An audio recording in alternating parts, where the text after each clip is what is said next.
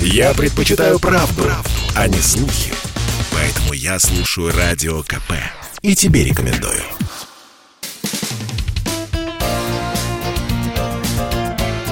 Говорит полковник.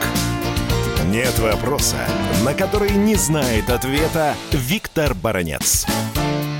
Дорогие друзья, в тот самый миг, когда мы будем слушать торжественный бой курантов, аж 30 тысяч людей в погонах будут стоять на боевом посту. Повторяю, 30 тысяч – это, по сути, две армии. Это воины системы предупреждения о ракетном нападении. Потому что враг коварен, он даже в празднике может захотеть нас подловить. Это будут самолеты, дежурные самолеты. Да, когда мы будем сдвигать бокалы шампанского и поздравлять друг друга, в это время наши пилоты будут заоблачные выси нести дежурство при появлении супостата.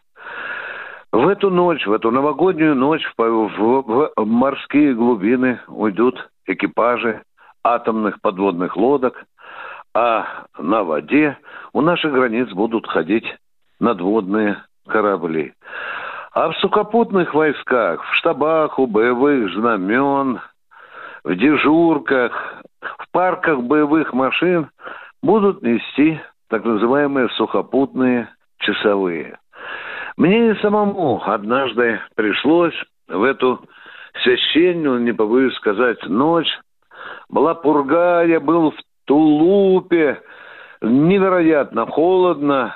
И я хорошо помню, что мне запомнились стихи, э, сочиненные одним из моих коллег, тоже, который на другом посту нес, он потом утром мне рассказал, Бутылки, закуски расставлены ранжиром, салаты с пирогами горбятся на столах, а гуси с поросенком искрятся сочным жиром, и елка вся в гирляндах, в игрушках и шарах. Да, да. Вы знаете, было какое-то особое чувство вот этого боевого дежурства в эту ночь. Потому что ты чувствуешь, как по твоему посту проходит время, даже проходит история. Ты заступил на пост, заступил на боевой пост с автоматом в одном году, а сдаешь свой боевой пост следующему часовому другому. Вот такое чувство историчности.